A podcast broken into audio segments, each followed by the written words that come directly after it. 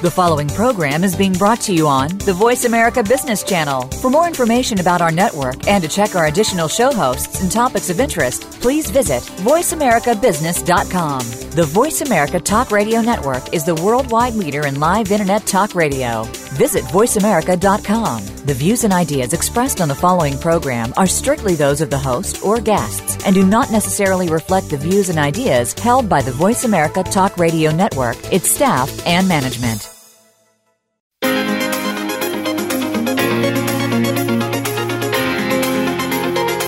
Are you ready for the next level of leadership? It's going to be here before you know it. Today's leaders need the skills, connections, and savvy to become top professionals in their fields. Welcome to Innovative Leaders Driving Thriving Organizations with Maureen Metcalf. In the next hour, you'll meet people who have become successful at the helm of some of the most respected organizations in the world, and you can become the next big success story. Now, here's your host, Maureen Metcalf. Hi, welcome to Innovative Leaders Driving Thriving Organizations. I'm your host, Maureen Metcalf, and today we're joined by Dale Meyerrose. I am the founder and CEO of Metcalf and Associates. I'm an executive advisor, a speaker, a coach, and the author of an award-winning book series focusing on innovating how you lead and transforming your organization. I'm also on faculty at universities in the US and Germany. Today, our featured guest is Dr. Dale Meyerrose. Dr. Meyerrose is a retired Air Force Major General and the first president appointed U.S. Senate confirmed CIO of the U.S. intelligence community. With over four decades of military, government, industry, and academic experience, this internationally recognized technology thought leader offers practical advice for CIOs, leaders, and the organizations they run in navigating the 21st century digital world. Dr. Meyerrose is an internationally respected subject matter expert on leadership, strategic planning, cybersecurity, e health and IT, and intelligence and military matters. He is also a strategic partner of Metcalf and Associates. The goal of the show as the creator of the Innovative Leadership series, what I really wanted to do is create an a platform for leaders to visit to update or innovate how they lead, basically stemming the depreciation that we all experience over time if we're not updating both our leadership skills and our org skills. So, my intent is to provide thought leaders and executives for our listeners that will expose you to things that you may not have the time to become expert in. Hence, someone like Dale, who is an expert in cybersecurity and, and board work. And my goal is for everyone to walk away with something that they can try within the next week. So, my invitation is pick something from either Dale or myself that we're talking about that you can put into practice and see next week if it's working for you. So, the outcome of today's show is to help board leaders better understand the nature of their roles and how they're changing. We offer also offer an innovative way to think about how we use SWOT analysis, and specifically as it applies to cybersecurity and leadership. And we'll also talk about how Dale has navigated a decorated career by continuing to reinvent himself. So, Dale, welcome. Well, thank, thank you very much for having me. So let's start with board board roles.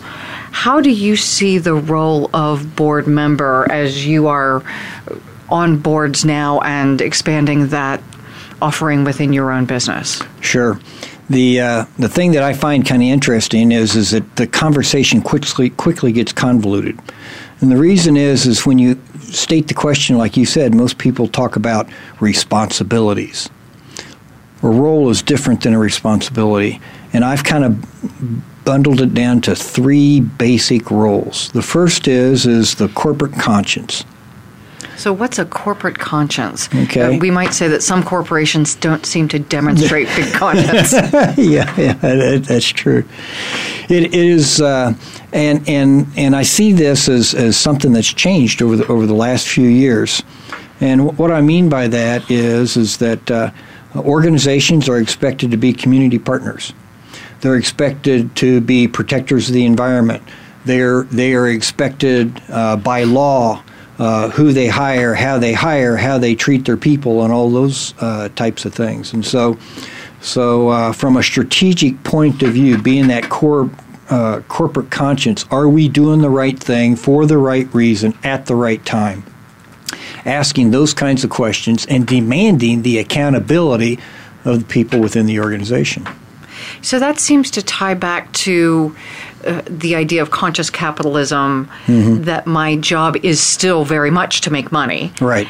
And also to do it in a way that is more principled. Yeah, do it in, in, in the right way. You know, a right way and a wrong way to make money, an ethical way and an unethical series of ways uh, mm-hmm. to make money. So that's what I mean by uh, corporate consciousness. And again, we're talking about role. We're not talking about responsibilities, and I think I think that nuance is important for us to understand uh, from a macro picture. So the responsibility to execute still belongs to the CEO and the Ab- absolutely and the corporate uh, offices. Sure. Okay, so you said there were three. Yeah, What's yeah. The, the, the, second one is the guardian of the corporation's well-being. So again, what? How do I guard the corporation's well-being? Okay. Well, as we know, much of business is is uh, dictated by quarterly earnings reports uh-huh. or annual earnings report or quarterly filings or you know several milestones that various sectors corporations have uh, uh, for for doing things. And oftentimes, as we know, it's kind of an axiom of business of you're only as good as your last quarterly earnings report. Mm-hmm. Mm-hmm. Uh, but I think over the course of the last decade, global recession, cycles, you know, th- you know, through mm-hmm. through various uh, uh, countries and their economies and, and those those kinds of things.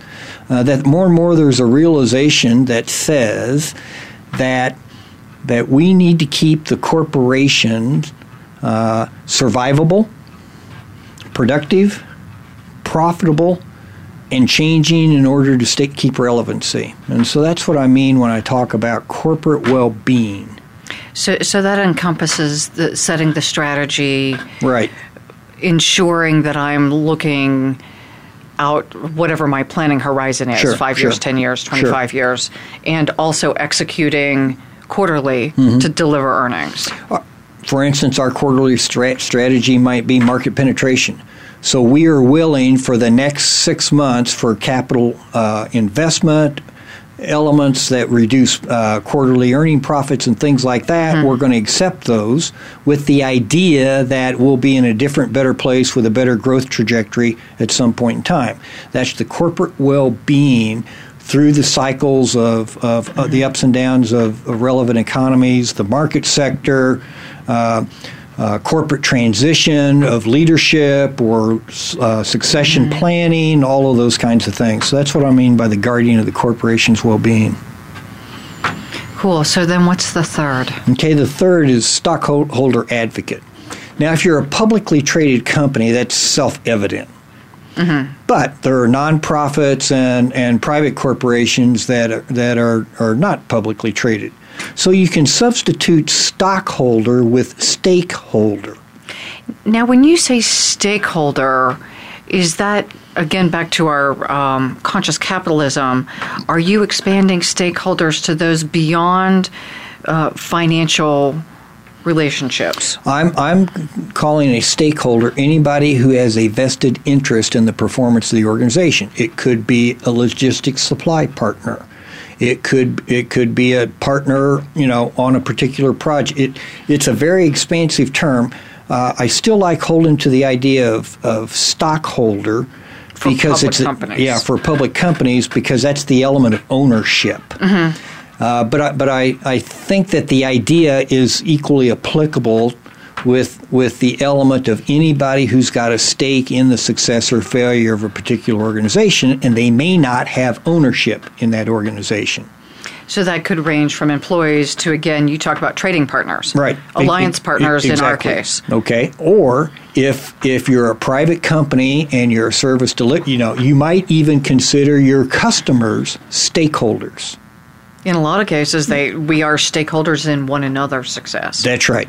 Exactly. And so oftentimes when, when again, I, I, like to get away from this idea of corporate board responsibilities, a list of these responsibilities, which is mm-hmm. often what you hear about well, what's the function of a corporate board, mm-hmm. and I talk about roles. Now, all those responsibilities, I believe, fit under these three roles in various combinations and, mm-hmm. and all those kinds of things. Uh, but I think it's important for leadership to understand its function and role uh, because those responsibilities may change. Well, and who who implements them does change. Sure. Oh, ab- ab- absolutely. In, in in so many levels, whether it's in the whether it's in the senior leadership level or mm-hmm. or the element of of how they do people process technology, do capital investments, you know. Mm-hmm. Whether or not they change markets, some some companies change market sectors, or when they diversify, pull in other market sectors that are you know different than the market sector that they previously serviced. What I really appreciate about this, and I keep bringing up the idea of conscious capitalism, that we really are integrating the role of the bigger stakeholders in addition to stockholders. Certainly, there's a fiduciary responsibility of everyone on the board to deliver returns to the stockholders mm-hmm. and the owners. Sure. And yet, there are other stakeholders who have also invested in the company. Yep. It may not have ownership. Right. But partnerships as an example, trading sure. partners. Sure. And, and again, you're highlighting why I think it's important for those serious about this to understand that there is a difference between responsibilities and function.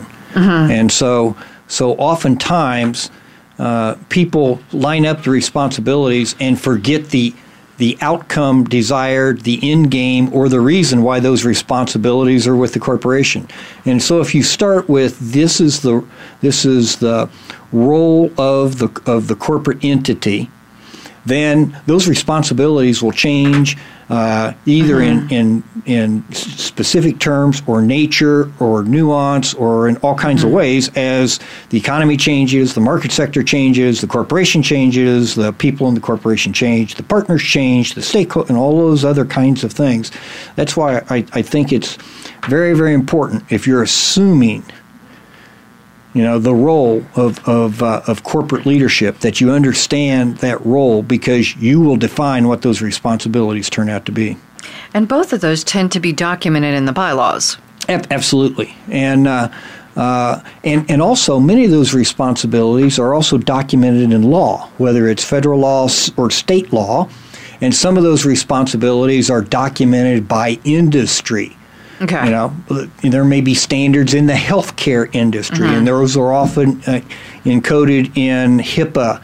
Uh, type things. There are different standards like SEC standards in the financial industry and, mm-hmm. and, and, such. And so, again, elements of responsibilities are sometimes issued and sometimes derived with, re- with regard to, to whatever the corporate leadership does. So, can you give a concrete example of a board on which you've served where you have implemented these roles? Sure. So, uh, uh, and, and in fact, the one that I have in mind has to do with a nonprofit or- organization, mm-hmm. uh, and and it is it is the uh, uh, of the element of it served a certain constituency and it was a constituency that aged out. Okay. And so the population of people that that were associated with these services, uh, you know, were, were of declining nature. So we had to go back and redefine what services available and are these legitimate things that are a part allowed for by mm-hmm. what our purpose by our bylaws mm-hmm. you know mm-hmm. why the foundation was formed and and so so we we worked very hard at staying one true to who we are and why we existed. Okay, and so that was very important. And again, that goes back to corporate being the, the conscience of the corporation, mm-hmm. the organ, the organization. Uh, and and we ne- we needed to provide services to a broader set of population, the same kinds of services, but with different delivery models, mm-hmm. different value propositions, all those kinds of things, which would ensure the financial relevance and well long term well being mm-hmm. of the mm-hmm. organiz- organization. And then we ended up with new stakeholders. Notice I didn't say stockholders, mm-hmm. but the idea is the same. New stakeholders that then we had to make sure that they understood how we advocated for them so that they remained loyal so that so that they knew what their responsibilities were mm-hmm. their, you know in, mm-hmm. in, in, in the course of the, of, of the calculation and and if you think over time particularly an organization that spans more than a decade or so mm-hmm that kind of transformation is probably a recurring thing for organizations that last a long time. The organization I'm talking about was over 60 years old. So I was on the board of trustees of a university when they went into receivership. That's when right. I joined. Right. Uh, and a lot of our role was rewriting the bylaws, mm-hmm. really looking, doing strategic planning, looking at how we reshaped the organization. In this case, with the intent of being acquired. Sure. So transforming knowing that we we could not sustain being a standalone organization. Mm-hmm. And so as a board member with specifically with the goal of shifting it. Mm-hmm. And, and it seems like I've found myself on boards often at, at the precipice of the tipping point sure. as they are transforming and the board role seems like it changes at that moment. Oh, absolutely. Uh, you're still fulfilling those three roles, but how it's executed looks yeah. very different when you're trying to spin an organization, mm. spin it off, yeah. or have it acquired. Might, might I offer that the that the first role of being the corporate conscience maybe overshadows all the other during this transforma- mm-hmm. mm-hmm. transformative period of time because they're the you know the board member needs to be the one that continually challenges that says does this support who we are and that certainly in the acquisition conversation mm-hmm. that that was a lot of what we came up with is who would we be willing to be acquired by especially because there was a religious component to the university sure. we needed to be acquired by a nonprofit university who would allow us to sustain certain elements because our founder because we were founded on certain principles. Sure. And so yeah, that that conscience piece yeah. was foundational. And, and, and oh, by the way, you know, during that transformative period, these second two roles mm-hmm. probably fade into the background a little bit until you figure out what that yeah. top level is this the right thing for the mm-hmm. right reason at the right time uh, and and do you have that value judgment that is that is supportive of what your organization is or does and then a- after that you work on the business of who are your new stakeholders you know how will we ensure the financial relevancy mm-hmm. and long-term stability of the organization yeah, at that moment, it was what's the short term stability of right. the organization. Right. And, and to your point, very much that conscience. We couldn't be acquired by anyone. Mm-hmm. We wanted to sustain the intent of the founders. Sure, sure. And it was also a long standing organization. So there, there was a lot of history to be preserved. Sure. And, and again, when, when organizations go through transformations like that, it is, it is the element which, which says, we're in survival mode oftentimes, so we got to make sure that corporate conscience works. That's a great point because when you're in survival mode, conscience seems like a luxury. Exactly. It, and when people are losing jobs, conscience matters. It does. It does. And that's where strong leadership is definitely required in the boardroom. Thank you so much. We're going to go to break now.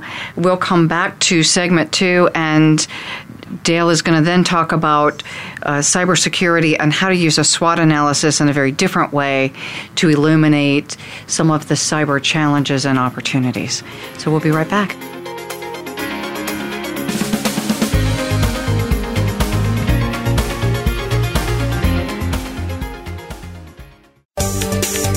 From the boardroom to you, Voice America Business Network.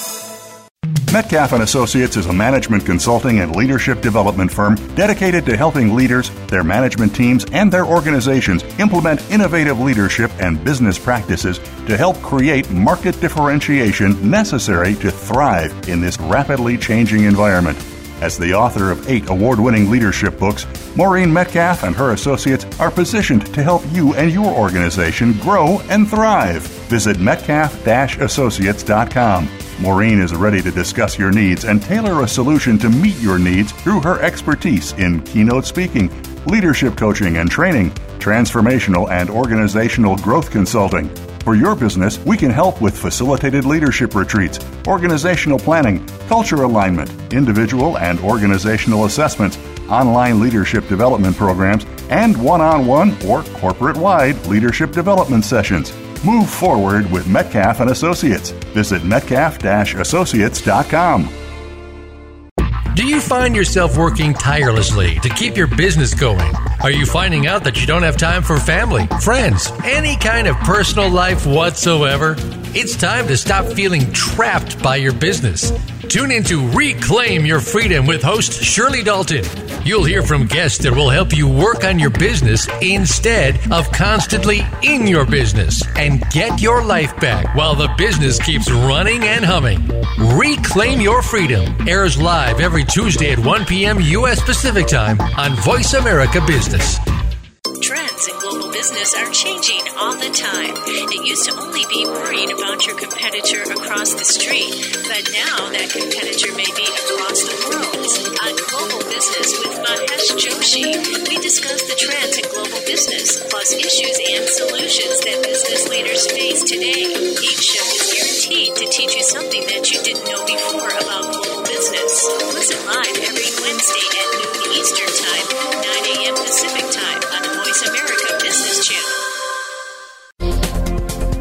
business community's first choice in Internet Talk Radio. Voice America Business Network.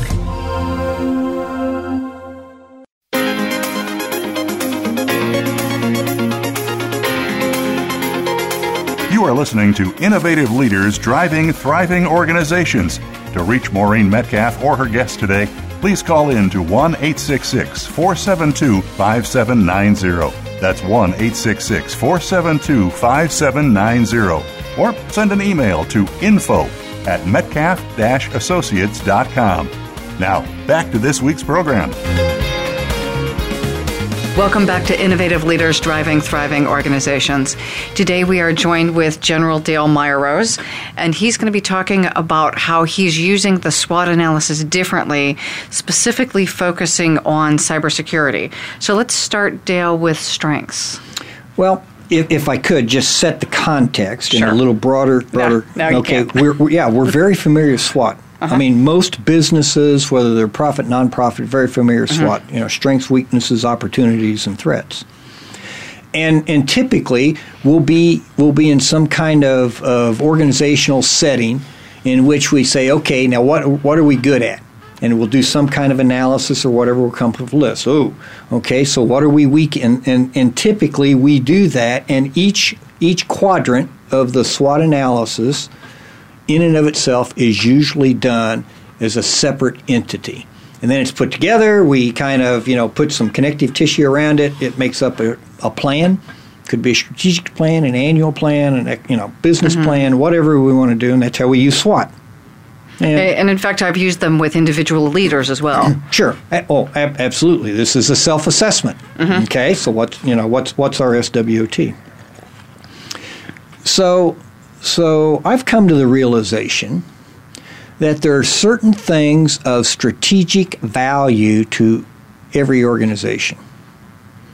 Okay, so say more. Okay, so so that strategic those things of strategic value are things like our brand, our value proposition, leadership, And these are differentiators, right? My company has a brand that differentiates, and there's value in that. That's right. That I'm protecting. That's right. Okay, and I and I also put cybersecurity in that element of strategic things. Okay. Okay, so let's start with the strategic things that are important to us. Now, as your company, your organization may have others, mm-hmm. but I'm listing the ones that I think are common to most organizations. Okay, and so if it's of strategic value, what's the strength of that strategic value? Okay, and and so so the outcome of all this is is there is going to be an element in each of the SWOT quadrants of this of each each strategic thing each strategic element. So under strengths, I would have brand. Value, Cybersecurity. le- leadership, and cybersecurity. Under weaknesses, You would have the same the same. ones. Under opportunities, all the same. Under Threats. threats, all the same. okay. So why don't you walk us through the cybersecurity example then, starting with strengths? Sure. Uh, now, we don't often think of cybersecurity as a strength. You know, we often think of it as a threat. Mm-hmm. But in reality, you got to be good at it. And some organizations really are good at and it. And some organizations really are good at it. And some of those as a result of a breach early on. Uh, some of those are the are the result of the school of hard knocks, and, and and we all suffer from that from from time to time. But if your things of strategic value, such as cybersecurity, if you can't figure out how to create a strength or have that as a strength of your organization, then you're not capitalizing on it. You're, it's, it's not truly a strategic asset. So again, my, my, my thought process here is, is that things of strategic value ought to appear in every quadrant. Okay, so can you give us a, a concrete example? I'm not asking for a company name. Sure. But, but think of an organization in your mind to remain nameless unless you want to tell us. Yeah, the Meyerrose group. okay, so so the Meyerrose Group. What? How is cybersecurity a strength for your company? Okay, it is a strength for my company because of of the people we have in the company are experts in the field. Okay. So that's a strength, and in fact, they're international and nationally known. You know, so, so so there are a series of things. A lot of it having to do with knowledge or the human aspect of cybersecurity, and those are strength. That ends up being strengths. Okay, so say I run a small to medium sized company and Sure. I can't afford your expertise. Sure. Um, and I may not have nationally and internationally known guys. Sure. How do I, as a uh, mid range company, make cybersecurity a strength uh, to, in practicality? Sure. Do you have a cybersecurity plan? See, Okay. that that you know. Okay. you know, and that that could be a strength. I have one, and believe Okay. it or not, just having one puts you in the top twenty five percent of all organizations. So at least I know what, what my risks are and how, how I might No, no, mitigate no. them. This is a strength because this is a positive. You know, this is this is why you are good at fending off cybersecurity threats. You know, I have a good training program. I have a good plan. I have the right expertise. I, I have a monitoring issue. I, I have the following cybersecurity capabilities invested into my into my architecture. Those are all strengths. Okay. When I said risks, I meant in the plan. Yeah. I've understood Sure. in my plan. Sure. Okay. So so for But but you don't get into the plan when you're talking about the strengths. You're, the fact you're- that I have a plan, the fact is a that strength. it ends up being a strength. Okay. Okay, And it sounds like my architecture could be Yeah, a strength. could be a strength. Or a exactly, exactly. Or you made a new investment or had a new program. You know, you, you know you've something has changed that you've changed recently that now this is a positive for my corporation. Okay. Cool. Got it. So so as a mid-sized company, plan, training, architecture, some of the other Mon- if you listed. monitoring investments. I mean, Okay. there are all kinds of ways to look at it. And And and, those are and again, things that I can afford. Things that you can afford. This Okay. is this is str- this is things of strategic value. Okay. Okay, and so do how do those investments and things that you do, Mm-hmm. and and see this is something that's so that that that I that I have uh, uh, a lot lot of trouble getting people to realize. Cybersecurity is what you do, not something that you have. Okay. So how I approach my work every day when I show up. Yes, what I you know what your employees do, what they're allowed to do, what they're not allowed to do, how trained are they at what they're allowed to do and not allowed to do, how proficient are they in in in utilizing the tools that you've provided within the corporation. Uh, do they un- do they understand the elements associated with, with uh, uh, you know with you know personal's private information? Cool. That Okay? makes sense. See, and, but we always think of cybersecurity in the negative way. You got to think of it in the positive Mm-hmm. because you've you've got you can't wait and react. You've got to go out and attack yourself. And I don't mean attack, you know, but I mean attack the problem. Okay. So so make cybersecurity a strength. Yes. So then, how is it a weakness? How can it be both a strength and a weakness? Okay. All right. Again, so. my plan's six months out of date.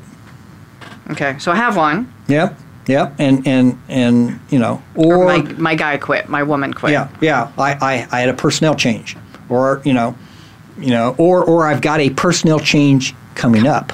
And I haven't yet selected a and I successor. haven't yet selected a successor, or I've got an expertise gap. You know, now that mm-hmm. expertise can be in anything, but you might have an expertise gap in, in cybersecurity. So, so it's the things that you need to work on to make yourself better. Okay. So that, that makes sense. And oh, by the way, see, remember we're still at the strategic area because cybersecurity is not a technical calculation or challenge. It's a human and leadership challenge. Okay, so say a little bit more about that, and then we'll go to opportunities. Sure.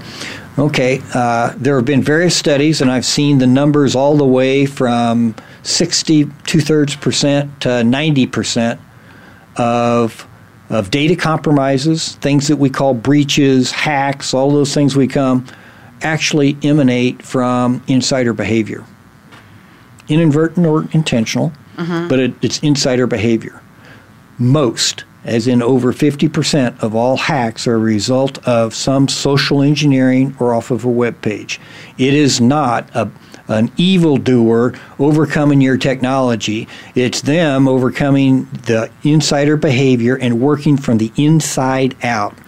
Most advanced persistent threats and current cybersecurity threats and how they manifest themselves are inside out propositions, not outside in propositions. So this can be the disgruntled employee, as Exactly. an example. And we think or- of the stuff going to WikiLeaks. Sure, sure. Those all came from inside, right? They did. They did. As a, ma- as a matter of fact, name any major compromise that's been in the news Mm-hmm. for the past four or five years. They're all they all came from the inside.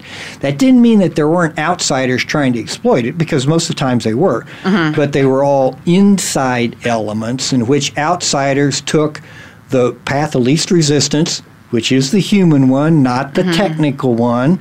And then after they are inside, then they turn technical whether it's ransomware, malware, you know, exploiting ex- exploitive type technology or, or whatever, in in order to accomplish whatever theft or or whatever they wanted to do. So now let's go to opportunities. How can cybersecurity, again, holding to the premise that as a strategic advantage or as a strategic element Mm-hmm. is a strength and a weakness you've talked about, how is it an opportunity? Okay, so I'm opening a new line of business, or I'm I'm adjusting my uh, value proposition. You know, something is emerging. It's emerging in the art of the possible of what I want to do of the corporation, or it's emerging in the fear of the inevitable, as in there are new zero day threats, there are new things that we have, you know, uh, uh, type types of things we and so just in, in terms of opportunities, substitute the word emerging. Okay. Okay. So what's emerging that I m- might be able to leverage? That's For right. strategic advantage. That's right. There's a technology disruption Hmm. in my in my market space.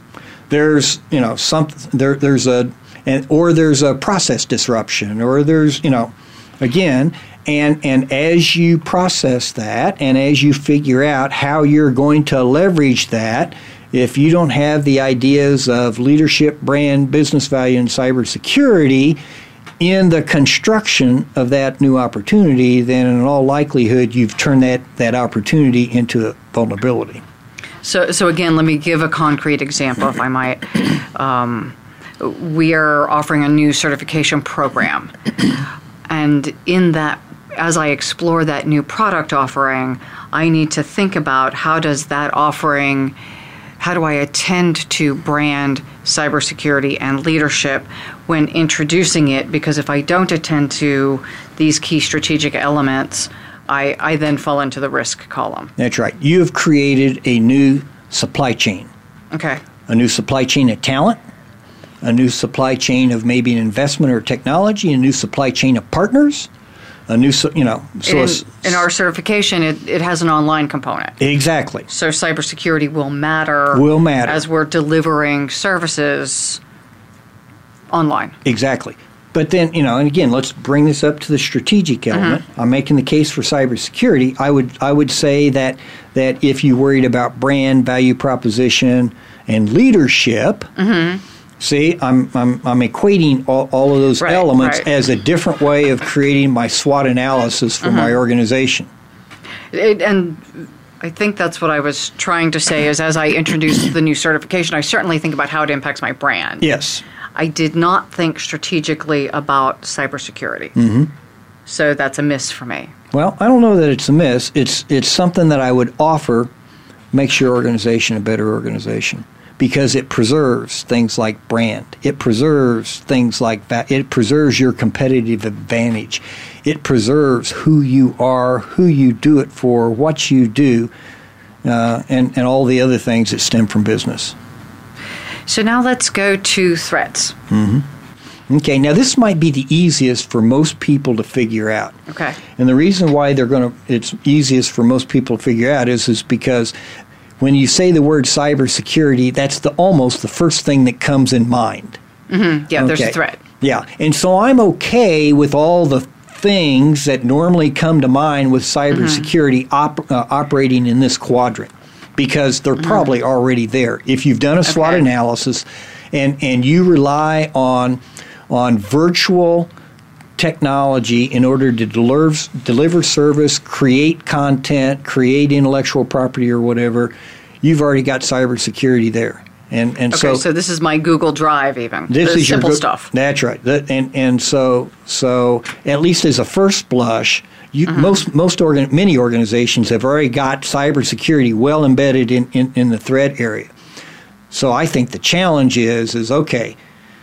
Since I've rethought how I view it as a strategic asset in the others, Mm-hmm. does that change how this threat quadrant looks? Okay, so again, what I hear is an alignment Yes, across the quadrants. that's right.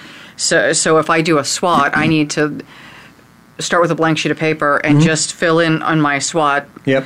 Cybersecurity, and almost the same blank sheet of paper and fill in brand. Well, see, I wouldn't start out with a blank sheet of paper. I'd start out with the quadrant, and I Right. would I would have listed in each quadrant brand, value, value proposition, leadership, and cybersecurity. And so those four general topics in all four. Okay. And then make sure that that that each is each is covered. So again, the first element. I'm I'm fairly confident that many organizations will feel like they've already got enough Strength- bullets and yeah. stuff in the under the under the threat quadrant. But what I challenge you to do is go back and since it now shows up in the other quadrants, make Mm-hmm. sure that your alignment uh, uh, has the focus of your organization. And that was why I was saying blank sheet of paper, and for me that means a template. Sure. And I put just cybersecurity so I can look across the quadrants and Mm-hmm. Right. make sure they're aligned. Right. And almost then a second worksheet to look at leadership, the thing right. I'm most focused on. Right. If my leaders are strong in one area, am I also capturing and not getting lost in all the other stuff Mm-hmm. Sure. in the charts? And, and I'm not saying with the SWOT analysis to erase all the things that we used to put in the 4 quadrants. That's This not what I'm Mm-hmm. saying. Yeah, same stuff still goes. Yeah, yeah. The This is an ad. Yeah, this this uh, I I consider it an ad and a starting position. Okay. And then the business of okay ex- execution, supply chains, you know. Um, uh, you know, succession planning and all those other things that we put in SWOT analysis. I'm not suggesting erasing those. I'm just suggesting taking a different starting place, and it, it and it ends up being additive to how you view your organization. I think that's a good call out that the SWOT hasn't gotten abducted. Right. We're do it like many things as the world gets more complex. Yep. We're complexifying this tool also by adding another dimension of these strategic elements that carry through all of the quadrants in the SWOT analysis. We're providing contents to make it more capable to be relevant to everything that happens in the organization of a strategic nature. Okay. So it, as the leader, it, it is more robust as I now use this to plan my strategy. And there's a strategy for doing the SWOT analysis. Whereas most of us start with a blank sheet of paper, and as, as ideas come out, we figure out which quadrant it goes in. Yeah. Yeah. And so in this case, it goes in all. Yep. Cool. Thank you. So we're going to take a break now. This is Innovative Leaders Driving Thriving Organizations. We are joined by Dr. Dale Meyerrose, and this segment, we have been talking about cybersecurity. After break, we're going to move into the discussion of leadership and leadership depreciation.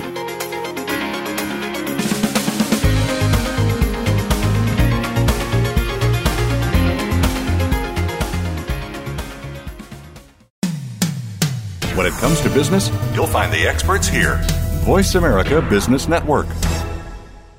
Metcalf and Associates is a management consulting and leadership development firm dedicated to helping leaders, their management teams, and their organizations implement innovative leadership and business practices to help create market differentiation necessary to thrive in this rapidly changing environment. As the author of eight award winning leadership books, Maureen Metcalf and her associates are positioned to help you and your organization grow and thrive. Visit metcalf associates.com. Maureen is ready to discuss your needs and tailor a solution to meet your needs through her expertise in keynote speaking, leadership coaching and training, transformational and organizational growth consulting. For your business, we can help with facilitated leadership retreats, organizational planning, culture alignment, individual and organizational assessments, online leadership development programs, and one on one or corporate wide leadership development sessions. Move forward with Metcalf and Associates. Visit metcalf-associates.com. If you are a small business owner or a creative freelancer in pretty much any field, you can't miss Let's Get Radical. Your hosts, Jody Padar and Liz Gold, will help you redevelop your plans, policies, and practices to take a radical turn in order to achieve new success. They spotlight the latest in technology, attitudes, what others are doing, and what can help you. Tune in every Tuesday at 11 a.m. Eastern Time and 8 a.m. Pacific Time on the Voice America Business Channel. And let's get radical. How is your work life balance? In most businesses, no matter where you are positioned, there is always room for improvement. If you're an executive, learn insight about your business. Are you an employee? Learn how to better work with your team. Even if you're not in business, you can learn where your strengths and weaknesses can be played to their best potential. The Work Life Balance with host Rick Morris can be heard live every Friday at 5 p.m. Eastern Time, 2 p.m. Pacific Time on the Voice America Business Channel.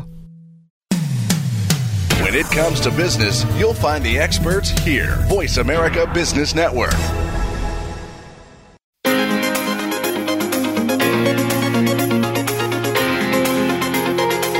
You are listening to Innovative Leaders Driving Thriving Organizations. To reach Maureen Metcalf or her guest today, please call in to 1 866 472 5790. That's 1 866 472 5790. Or send an email to info at metcalf associates.com. Now, back to this week's program. Hi, welcome back to Innovative Leaders Driving Thriving Organizations. We are in our third segment. We are joined by Dr. Dale Meyerrose, and we're talking about leadership, SWOT analysis, cybersecurity, and how leaders depreciate and stay current. So I want to reconnect with the, the conversation about SWOT analysis that Dale teed up for cybersecurity and suggest that leadership is also an area that is of creates strategic advantage for a company. That my leadership is different than someone else's and that by having the most effective leadership for our role that can help differentiate our organization. So to Dale's point I would do the same things I've always done in the SWOT analysis and carry forward the idea that brand cybersecurity, leadership, strategic advantage, those would carry through each quadrant. So, an example of leadership as an advantage is we have a leadership development program. Uh, we have leaders who we assess annually and they are working to improve their leadership. A weakness could be we haven't yet addressed succession of a key leader, or we haven't done enough to build the bench of our junior leaders. As an opportunity, then,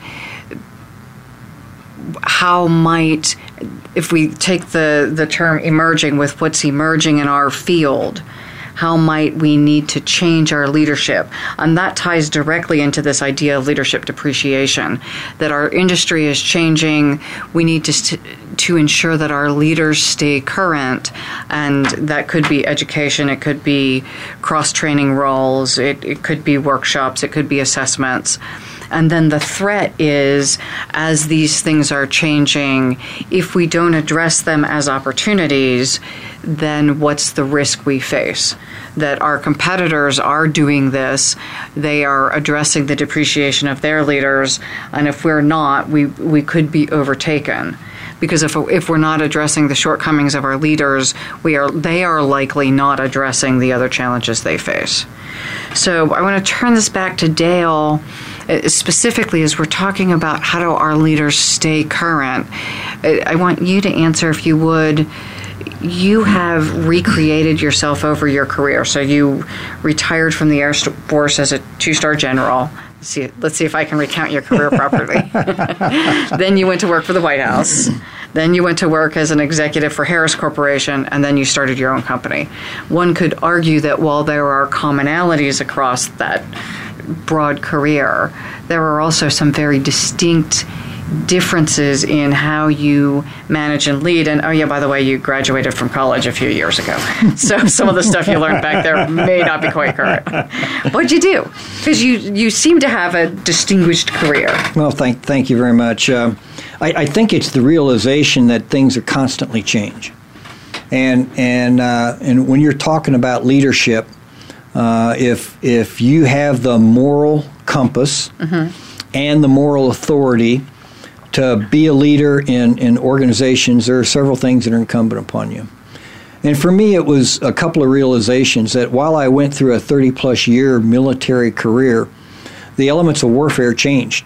You know, pre Desert Storm, post Desert Storm, precision strike, unmanned aerial uh, aircraft, you know, all, all of those kinds of, you know, technology changed. Mm-hmm. Uh, what the country wanted to do changed. Our some of our foes, enemies, alliances, all of, all of those, mm-hmm. you know, so mm-hmm. things were changing changing all the time. And so I, I realized that, you know, I, I got uh, I got my economics degree in the mid '70s. I got mine in the mid '80s. Yeah, yeah, and and so so it's uh, it's the element of that probably laid the foundation and prepared me for the next 20, maybe 25 years. But it was a foundation. And it and and and it does it does have a sell by date, you know, mm-hmm. if if you think about it, and it's called change. Well, and also as you moved up the ranks, what you learned in college, yeah. didn't, didn't quite help you be a general. Yeah, yeah. At least exactly. we hope you learned something along yeah. the way. What what I, what I used to tell young officers, you know, when, when I reached the senior ranks is is I'm not qualified to be a second lieutenant. And the reason I'm not qualified to be a second lieutenant is because my education mm-hmm. was for a different time.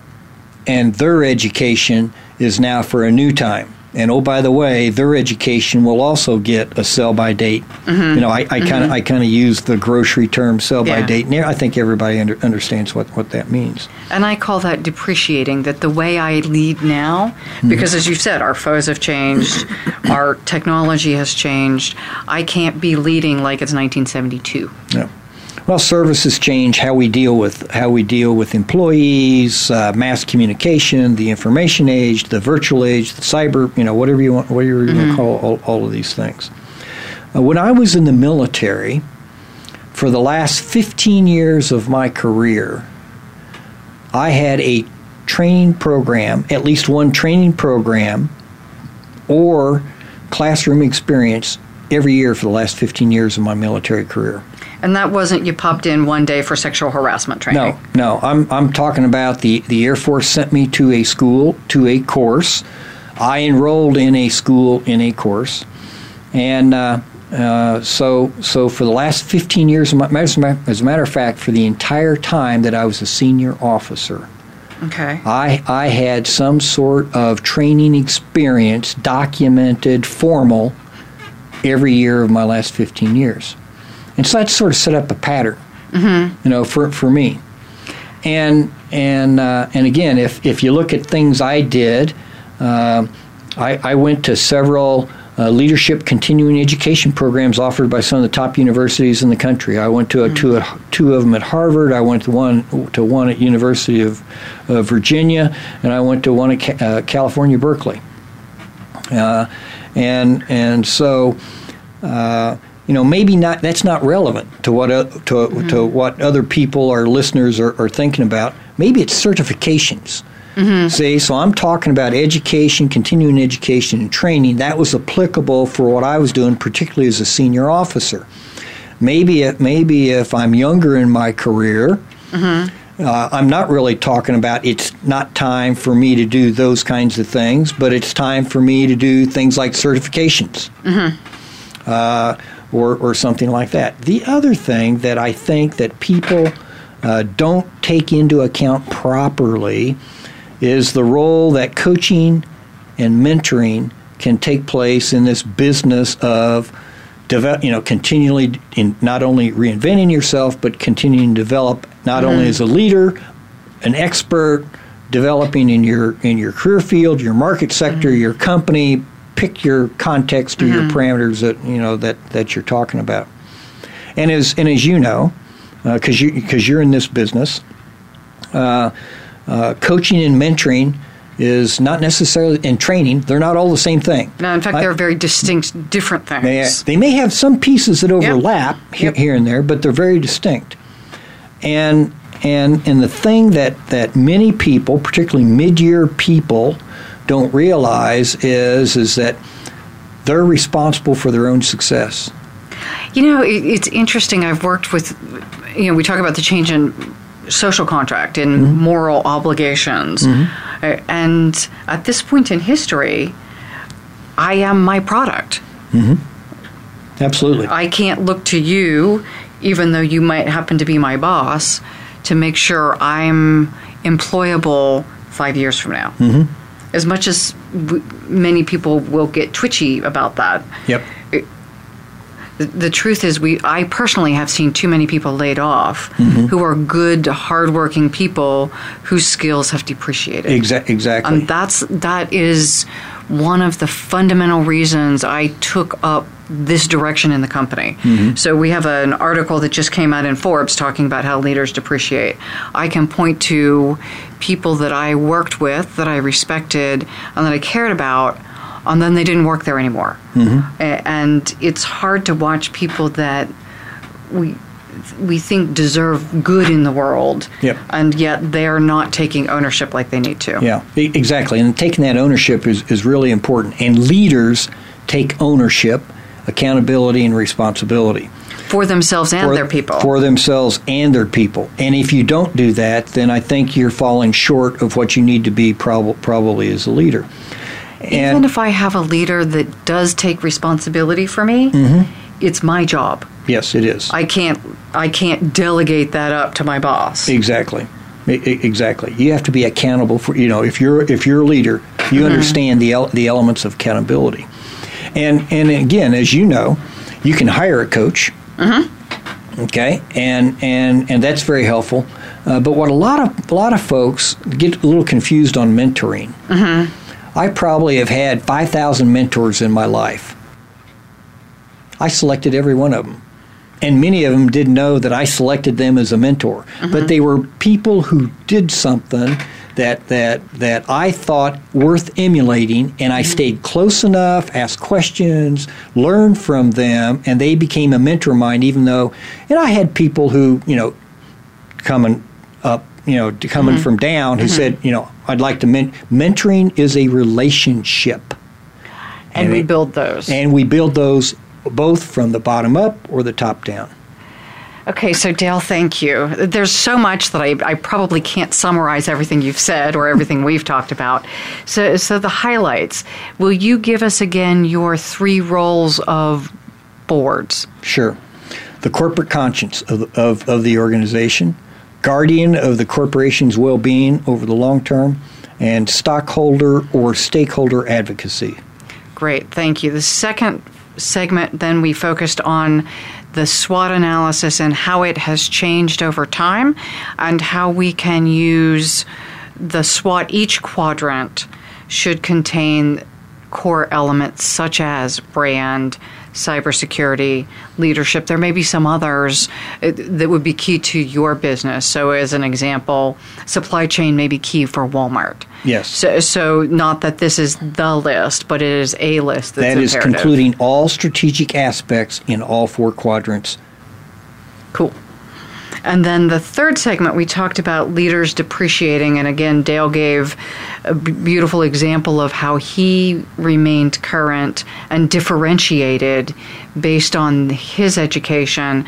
And then the recommendations for folks, because not everyone can afford to go back to school. So workbooks, certifications are, are quite available right now. Continuing education, in many cases, is relatively inexpensive. Workbooks, online courses, mentors, absolutely. Find someone who's doing it well and work with them. If we can create formal mentoring relationships, that's great. If not, create uh, opportunities where I can learn. In some cases, it means I shadow or I do uh, enriching opportunities, taking a, a, stretch assignment. The key is is uh, taking responsibility and accountability. The organization will not make you a leader. You make yourself a leader. Thank you. So, with that, what I would suggest is as we're closing, one, if you want to reach us, email to info at metcalf associates.com. If you've got questions for either Dale or I, you can go on to our Facebook, Innovative Leaders Driving Thriving Organizations, and think about what you heard today that you can put into practice in your business life. Thank you for joining us.